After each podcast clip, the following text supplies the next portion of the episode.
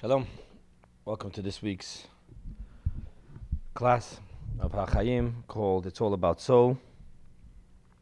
Mystical insights to the weekly Torah portion. And this week's Torah portion is Lech Lecha, the third Torah portion of the Chumash.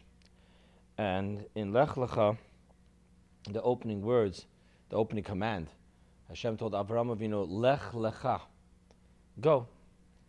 And the word Lecha is uh, already questionable. What does mean, lech lecha? Go to you, go for you. So Rashi, Rashi's approach, every time it says the word lecha, is bishvilcha, for your sake. When the, the Torah commands Moses, God commanded him, you shall make asay lecha shtei make for you two, two trumpets, and the answer was the same thing. Bishvilcha, should be for your usage. So Rashi wants to know what exactly is the for your sake. So according to Rashi, the interpretation lech lecha is go for your sake. And Rashi wants to know what is it for your sake. So Rashi says for three things that will happen. Number one, that the three things that normally get diminished when you're traveling from place to place, Hashem told him actually will be the reverse. Number one, it's hard to have children when you're traveling. And Rashi says that Bishvilcha, you will have children through this journey. Um, the second one is money. It's hard to make money when you're traveling, you're usually spending money. And the third thing is fame. And then, parenthetically speaking, Hashem, uh, the, uh, Hashem says you should go for, for fame. And the Rebbe has a question on that. And the Rebbe's question is, what would that mean to Avram Avinu? The man who said, that I am but dust and ashes, we're going to bribe him with fame? Avram Avinu wants fame. What a fame does Avram Avinu need? Avram Avinu was the epitome of, of humility. And the Rebbe explained something very interesting. Avram Avinu realized that his fame isn't his fame, it's God's fame. When they spoke about Avraham, when Avram's fame did cover the world, they spoke about Avraham in reference to Elokei Avraham, the God of Abraham. So Abraham knew that his fame isn't his fame. They're not talking about him. He's a genius. He's a. They're talking about oh, the man who believes in one God. And that's why fame was meaningful to, to Avram Avinu. Because Avram Avinu's whole life was to teach the world about God. Before Avram Avinu came, God was the God of heavens. Once Avram Avinu came, it was no more the God of heavens, just it was the gods of heavens and earth. And that was Avram Avinu's job. That was his mission in life. He went from a very pagan world and brought in monotheism. And therefore, fame did play a role by Avram Avinu. But either way, why do we get into this? Is just to show you how Rashi, the famous Rav Shlomo Yitzchaki, um, most famous commentator, the first commentator all children learn in school, uh, famous Rashi, lived in France, 11th century. And Rashi says, Lecha, go for your sake, and explains what the for your sake, which is which is the three things. The title of tonight is Hashem said, Lech, go, lecha. Where are we going to? And the question is, where am I going anyway? That's the question we ask. Where am I going anyway? I want to share with you first a couple of interesting commentaries according to Jewish mysticism. Lech lecha according to Jewish mysticism, is the journey of the soul. In the world of Kabbalah, from the time when Hashem told Avram, Lech Lecha, and Jewish mysticism, Fifth Bach Rebbe is quoted saying this, from the time when Hashem said, Lech Lecha, the journey of the Jew began. The Jewish soul going to the place where the sparks awaits his soul to elevate and redeem and spread the Word of God and, and the existence of God began with that this week's Torah portion. Lech lecha. It goes to every soul. Now, in the word lech lecha, whenever we talk about journeying in the world of Kabbalah, there's one of two ways to journey. Milmala lemata, from above to below, or milmata lemala, from below to above.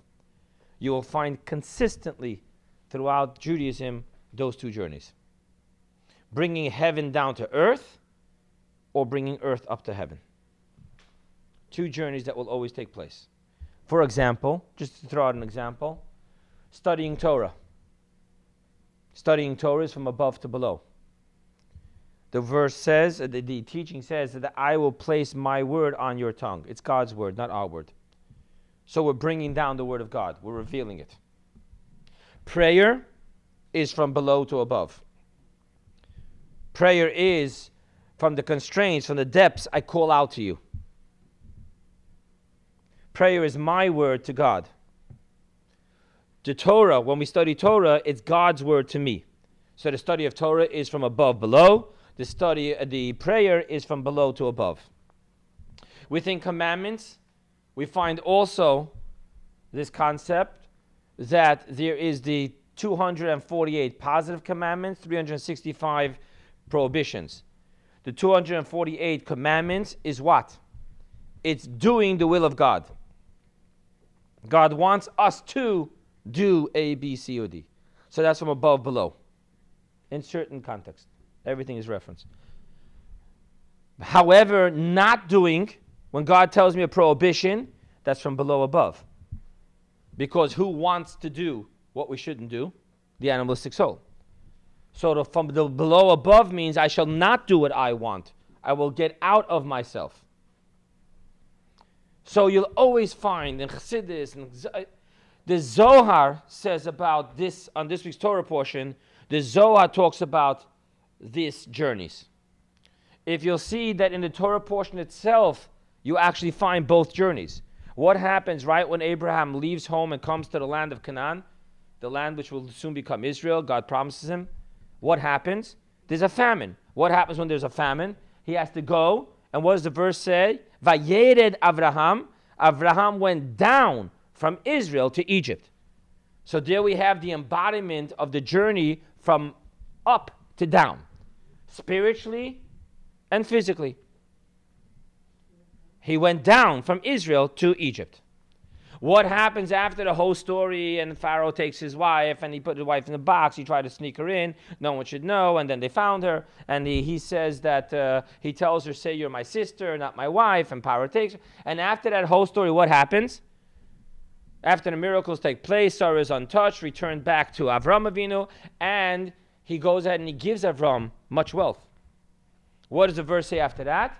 And Abraham went up from Egypt to Israel. He went up again in both dimensions, spiritually and physically. So when we talk about this, we talk about the two journeys in this week's Torah portion. Because Lech Lecha, we're taught, actually is the embodiment of two different type of journeys. And that's why we explain the verse the verse, God tells in specific details. He doesn't say just go to the Holy Land. He doesn't say go to the land which I will show you. He actually says go from me'artzecha from your land, mimaladetcha from your birthplace, mibetavicha from your father's home, ela aretz ashareka to the land which I will show you. And in Zohar, this is all explained as different dimensions. Artzecha, land, in Kabbalah is referred to as ratzon, will. Mimoladitcha is from your birthplace. So we learn in Tanya chapter 3 that the emotions that come from intellect is the offspring of intellect. Mibet avicha, the parents, the father and the mother, is wisdom and understanding. That's the intellect. Ela aretz to the land which I will show you. Land over here refers to malchut. Malchut is the garments, thought, speech, and primarily action.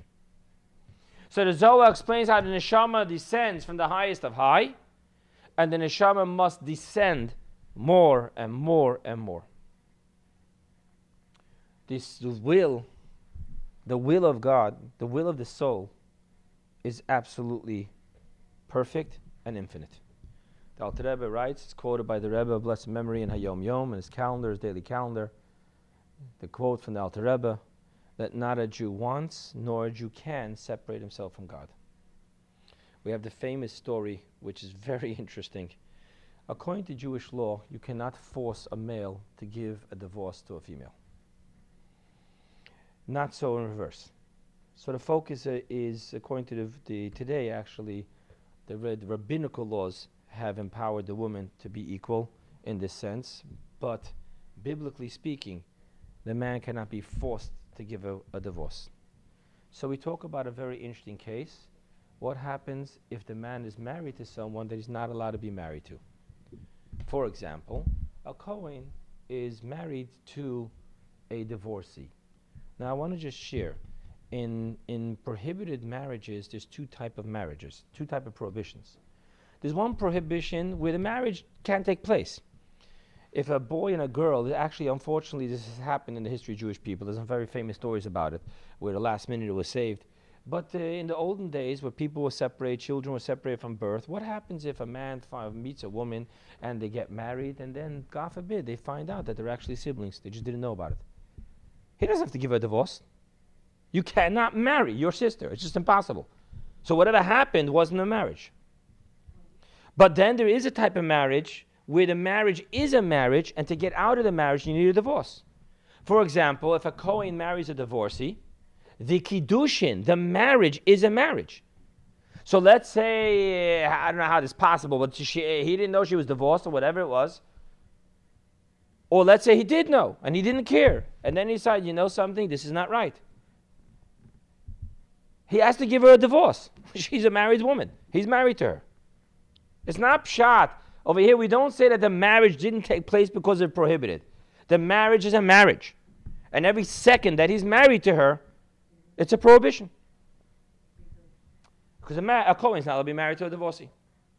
So now, what happens?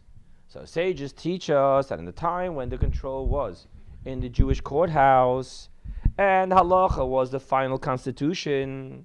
And the rabbis had the power, they would actually bring the man into a room and they would rough him up until he said, I want to give a divorce.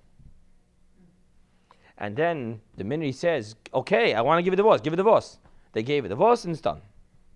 The Rambam says, Whoa, that's problematic because you can't force a man to give a divorce. And what they do over here? They forced him. they beat him up. Plain and simple, you know. The rabbis turned around and the other guys took him out to the back alley and then they had Mazel Tov. We have good news. He wants to give a divorce. But that's not called want. So the Rambam explains that when a Jew does what he's doesn't what he's not supposed to do, really you should know, quoting the Talmud, Yitzra Onso. The the um, the Yetzer Hara, the evil inclination, actually forced him to do what he, do, what he doesn't want to do. Because a Jew does not want to do what's wrong. You know, a lot of times when I, cl- I give a class on this or a lecture on this, the example I give is you open up a water faucet, right? And gravity has the water coming down.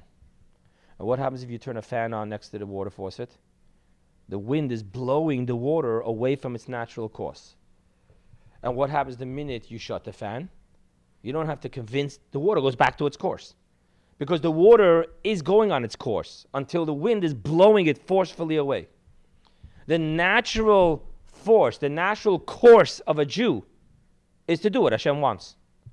If you see a Jew doing what Hashem does not want him to do, or not doing what Hashem does want him to do, then we need to know that there's a fan that's forcefully blowing this waters, this stream, against its natural course.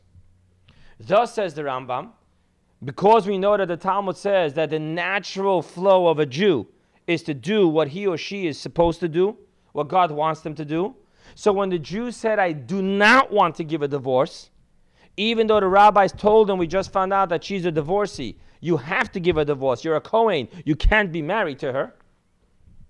And he's saying, I don't care. I don't want to give her a divorce. You should know that what's really happening here is the inside his real will as a Jew is saying, Of course, I want to do what God wants me to do. But he's being forced by his evil inclination, the blindness of, of the power of the animalistic soul. He's being forced to say against what he really wants to say. Therefore, the Rambam writes, when you rough him up, what did you do? What you did was you shut off the fan. So now, when he says, Yes, I want to give a divorce, then you know that he's now saying what he really wants because the will of a Jew is never tainted. gets more problematic. The next law, the Rambam says as follows What happens? All of a sudden, they find out, oh, they made a mistake. I didn't made a mistake that he's really not a Kohen, we just found out. Or they made a mistake that she's not the divorcee, it was her twin sister. So the law is he doesn't have to remarry her because the divorce was never a divorce. Why was divorce not a divorce? Because we forced him.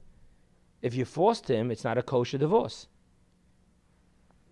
So the Rebbe used to love talking about this law.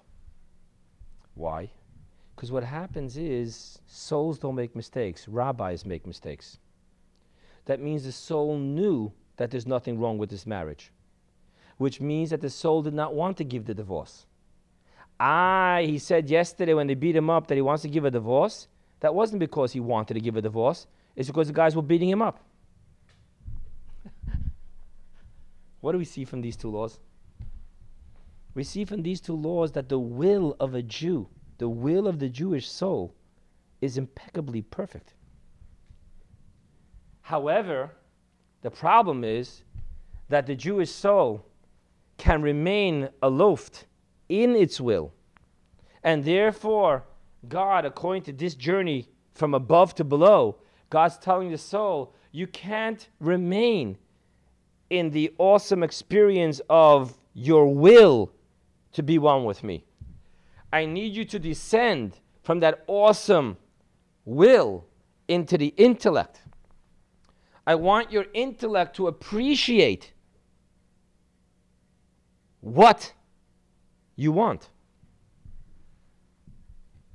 I don't want you to be just a totally Google eyed soul, so in love with me. Yes, whatever you want. I don't know what you just said, but yes. No, God says, I want you to descend from the will. I want you to descend from the will into the uh, intellect. And in intellect itself, there's descent. There's wisdom and there's understanding. Let's talk about those two just I, I, just want to be a little bit more clear this, this year than I was in the past. Get more detailed. You know, when you talk about wisdom, what is the power of wisdom? The power of wisdom is creativity. What's the, po- the power of bina, understanding? The power of understanding is the methodology of it. If I were to use uh, Michael Gerber's famous book, E Myth, if I were to use his language, wisdom is the entrepreneur the out of the box thinking, the creative thinker, and Bina, wisdom, is the manager. And what happens here is wisdom has such an intense pleasure. When you're trying to figure something out, and all of a sudden there was an out of box light, you will notice with real, real entrepreneurs they hate dealing with the practical details. They actually start getting very fidgety, very angry. Don't, don't bother with me that. that. For that, I hired managers. Go speak to the manager. Steve Jobs. He had an idea. And then he sent it to his people to do it. And they came back. And he told them to reset up the whole thing. He didn't like the first computer, didn't have his look. He wanted the inside clean, he wanted the outside clean, he wanted it slim. He didn't make it happen. He had an idea. And then the rest made it happen. Because for someone who's an out of box thinker, to have to deal with measurements, okay, uh, Steve, how exactly do you? I don't know. I told you what I want. Bring it back to me. Because Chachma and Bina are two total different lobes of your brain the right lobe and the left lobe. One's artistic, creative, the other one is methodological, the other one is very cha cha cha cha cha. For someone who's experiencing chachma, it's not fun to have to shift and descend from chachma into bina. Someone who's in a creative moment, the person who's playing devil's advocate and asking details, it's very painful for that person who's in the creative mode because it's a very pleasurable experience in wisdom, in creativity. And very often, when the person knows that he has to go from Chachma to Bina, from wisdom into understanding, from the overwhelming out of the box creativity and pleasure into the details. Details causes joy. Out of the box causes pleasure. Chachma is related to oneg. Shabbat is chachma, therefore we have oneg. We have pleasure. Holidays created is connected to bina, understanding, and that's why we have simcha. It's two different experiences. When all the details fall into place, it causes joy. When you have an out of box creativity experience, it's actually pleasure. You'll notice that when people know that we have to now move on from the beautiful oneness of creativity into the complexity of understanding, they'll stay one more second just to savor that last taste. Okay, let's move into Bina. Because it's a descent. And the same thing goes on over here with the neshama. So if you look at it from the Zohar's perspective, going down, he has to leave the power of ratzon, will, into the tangible wisdom and understanding. And from there, you have to even go lower. You have to leave the protective solitude of intellect into the craziness, I will use that word, of emotions. And then, even when you're in the craziness of emotions, it's not enough. You have to then descend again into the dryness of action. So that's the descent. Lech lecha, go. Where are we telling him to go? Nishamala, dear soul, we're telling you to descend, descend, descend. Go from your highest experiences, but descend. Get down to the action. And then there's another whole teaching in Jewish mysticism that Lech Lecha is reversed. Lech Lecha is where we're telling you to leave from below to above. It's not descending, it's ascending. And now we have to reread the whole verse, only this time, instead of talking about the descent of the godly soul into this world, we need to talk about the ascent of the person from his animalistic soul egocentric into the godly soul, selflessness, theocentric. And here, when we talk about the will, we're talking about which will? The egotistical will of entitlement. I want. Insanity begins with a person who lives in his reality of, I want what I want and I want it now. That's a whole new journey. Now we're starting from the nether pits of the ego, entitlement. I want what I want and I want it now.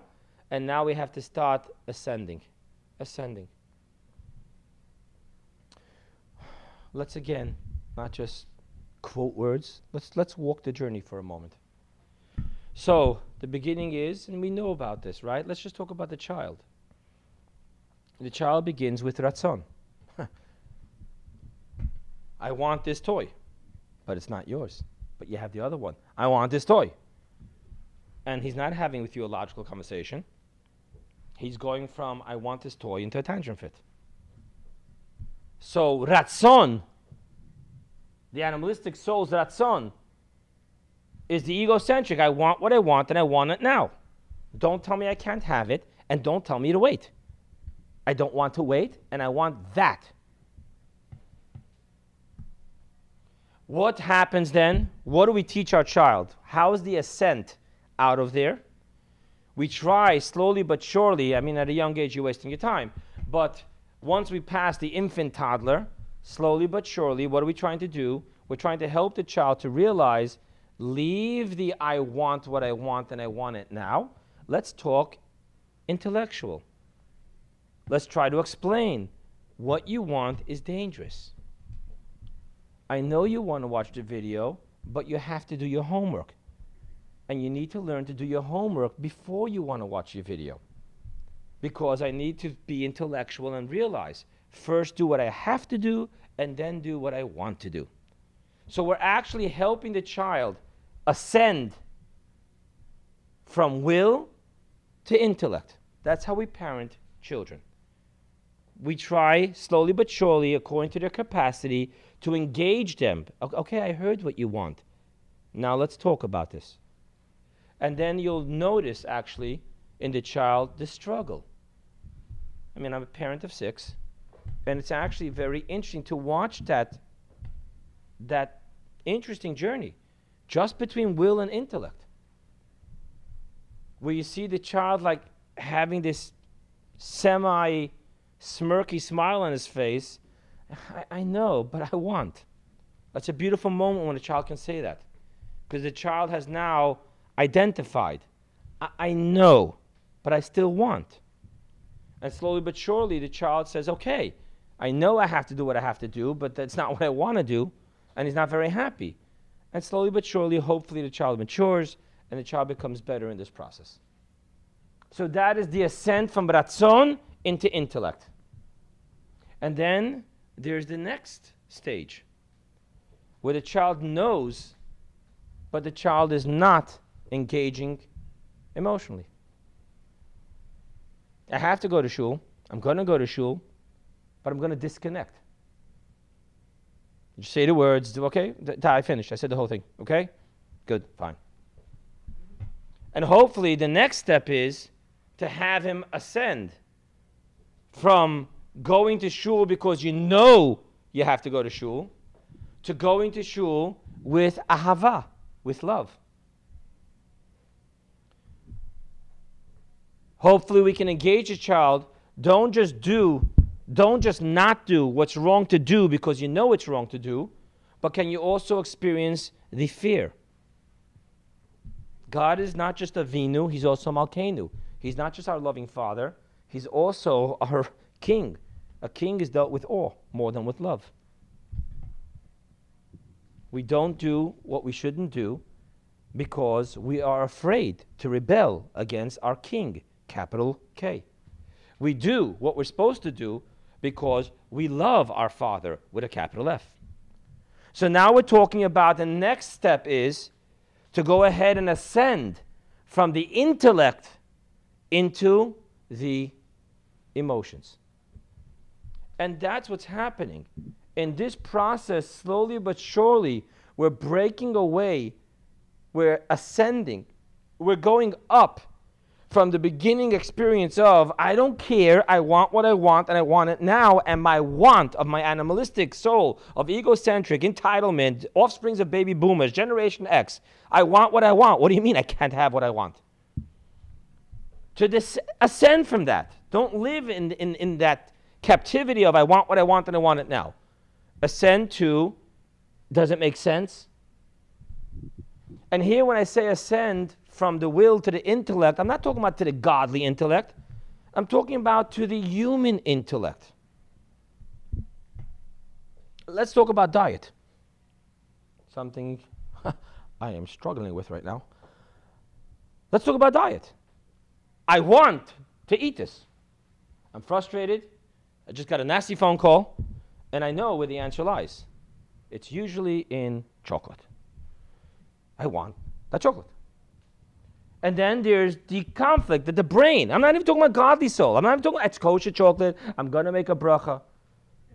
And I'm I didn't eat meat for six hours. It's all kosher.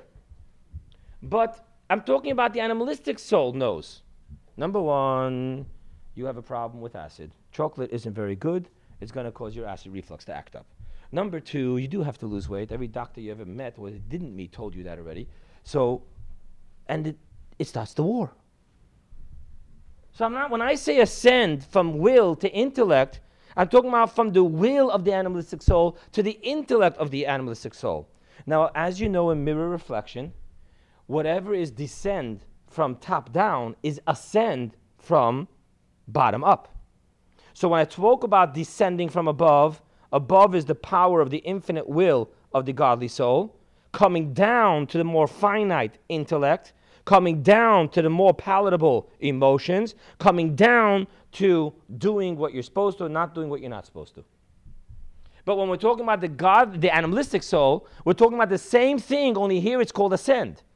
Because the more powerful experiences of the animalistic soul is the lower experiences. So we're going from the powerful, egocentric, I want what I want, I want it now, and we're ascending to the less powerful, egocentric entitlement of, one second, let's think about this. From there, we're ascending even higher leaving go of the intellect into the emotions, leaving go of the emotions only in the action, and then we go up. So, in this experience, the more I'm breaking loose of the grip, the powerful grip of the Yetzer Hara, the more I'm ascending. And thus, you have over here where you're ascending to, to the land which I will show you, which is break free of the animalistic soul's grip, and you'll be able to experience, like when you shut off the fan, the real Ratzon that God has planted within each and every one of us, which is the will to be one with God. So over here we have a double journey. The soul descending, which means going outwards into the physical world. And we have the journey of the ascending, breaking free from the grip of the animalistic soul to be free to be me. And who is me? Me is the pure will of the soul, which is one with God. Okay? With that being said, I want to just introduce one more thing. Rashi said lech lecha means go. Lecha doesn't mean to you, but for you. Bishvilcha, for your sake. It's not defining where to go, it's defining why to go. So when you read the first verse that says lech lecha, it's not giving you a location, it's giving you a purpose. Lech lecha, go for your sake. When you read the Zohar, you're getting a direction. Go up, go down. There are other places in Chassidus where it reads the verse as a destination. And the word lecha literally means to you. Lech go lecha to you. I told you that uh, for those of you who aren't following me yet, I tweet. I have a Twitter. I send out a tweet um, regularly. Used to send it out every single day, and now it's not every single day. That you shall come back. One of my tweets that I sent out this week when I was learning this concept of Chassidus was that ultimately every journey that we're having is all about opening ourselves up to new experiences. Opening ourselves up. That's a very interesting word. Opening ourselves up. Because ultimately spe- speaking, all experiences come from deep within. You have two people, two different people that are going through the exact same experience, the exact same facts of the experience, and they're both having total different experiences. Because ultimately speaking, the journey of every single soul is to the depths of its own being. The journey from birth until completion of life is really a journey of shedding layers. And why are we shedding layers? Because where are we reaching to? Where is our destination? Is to the center core of our soul. And why so? Because the center core of our soul neither yearns to go up nor needs to come down. Because the entire journey of going up or coming down is all created by a distance from God. So I'm yearning to return up to God, only to find out that the place where I can get closest to God is down here when I do what He wants, capital H. But that whole journey up or down or down or up is all created by this perception that I am here and my destination is there. I am here and God is there. So I need to leave here to go there. I need to either go up, yearn to return into the spiritual infinite, or I need to flow down and realize that where am I going to really get closest to Hashem is by helping another person, putting on my tefillin, lighting my Shabbos candle. That's the closest I'll ever get to God. And according to the deep teachings of Kabbalah, you're even closer to God down here when you light your Shabbos candle, even without any feelings, than you are even when you're in paradise glowing in the revelation of God. Because here is essence and there is revelation. But the entire experience of any journey is going to be in the concept of what I want is not here. I have to go there. If I have here what I want, then why would I go there? So the entire experience of Lech only comes from this perception that I am here and my beloved is there. Thus, I'm going to leave here to travel to my beloved. This concept of I am here and my beloved is there exists only outside of the core of our soul. Because once you leave the core of our soul, you're no more in the essence. You're in revelation. Revelation is stronger and weaker, concealed and revealed, up and down. So the entire concept of here and there, I am here and it is there, exists only outside of the core of my soul. For in the essence of God's existence and in the essence of my soul, God is everything and everything is God. I am here and God is here. I am there and God is there because there is no here and there. There is no yearning. You don't yearn that which you're with, you yearn that which you're not with. So the ultimate experience of Lech Lecha, read the words, read it properly. Lech, go, where? Lecha, to you. Where in you? In the essence of your being. Because in the essence of your being, there is no here and there. You're not yearning. You are. And when we have that experience, we have become the ultimate abode for God.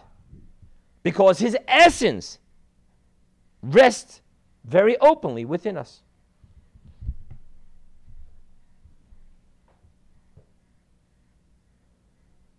So, this entire journey of bringing down the soul the entire journey of breaking free from that grasp of the, of the animalistic soul really isn't about from here to there, from there to here, up, down, down, up. It's actually about double format of shedding layers. Shedding layers that your essence can only rest in the oblivious and shedding the layers of being in the grasp of I want what I want, I want it now. We have to break free from both those. One who thinks that he can't really feel spiritual when he, he or she is actually saying verbatim the words of prayer that they said yesterday, that were written by other rabbis, not by their own meditations. Someone who's going through that experience needs to descend. I can take everything I'm feeling and putting it into proper, proper words. If you remember, I once spoke about this from the pulpit the amazing experience of a beautiful dance. Because the dance is all about breaking free. But you can't experience the beauty of dance until you've learned the proper steps. So make up your mind. Is the dance about breaking free? Then there is no steps. But dance is all about perfect steps. And the truth is, you can't experience freedom until you have perfect steps. When you do it right, then within those perfect steps, you can experience the ultimate experience of dancing. People don't know how to dance, are frustrated because they want to, ah, ah, ah, but you can't, you're tripping. But the people who have taken the painstaking time of breaking free and being able to show up to rehearsal again and again and again, and then the body is moving on its own, now we're free to experience the soul. But the person who feels that he or she cannot experience the ultimate experience of dancing with God in rabbinical ordinances of get up, get down, hold your tzitzis, don't hold your tzitzis, say this, say that. I can't. This is choking me. This is not experiencing. Well, go ask a dancer who's been practicing for years and years and years, having some teacher, trainer choking them to death. No, you didn't do it right. No, put your hand a little higher on his back. No, move this way. And all the time while they're telling them that, no, no, no, you, you're doing it too hard. You got to let it flow. Well, let what flow? You don't let me do a thing by myself. I got to do everything that you have in your choreography. And you want me to flow? But yeah, that's the way it works. So the descent from above to below is very much like dancing. To realize that the essence of your soul will express itself only when you're able to really be in control and be in control without even thinking. That's how habitual it has become to us. We wake up, we do what we have to. So that whole process of the journey, and then on the other hand, there's a journey from below above. You're breaking free from the grasp of the entitlement zone. I want what I want, I want it now. And when you have these two journeys coexisting, where are both these journeys taking you to? Lech, lecha. It's taking you to the essence of you. For in the essence of you, there is no more journeys. Within you, there's nowhere to go because it's all here. It's all there, here and there. There is no here and there. Everywhere is here and there. It's the essence.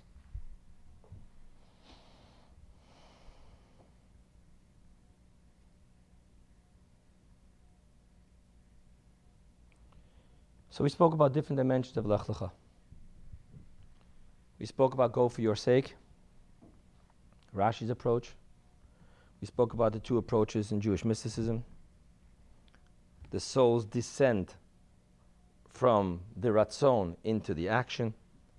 We spoke about the descent, ascent from the I want what I want, I want it now, breaking free layer by layer, breaking free from the I want, breaking the free from the I don't understand, breaking free, but I don't feel it, breaking free from the actions.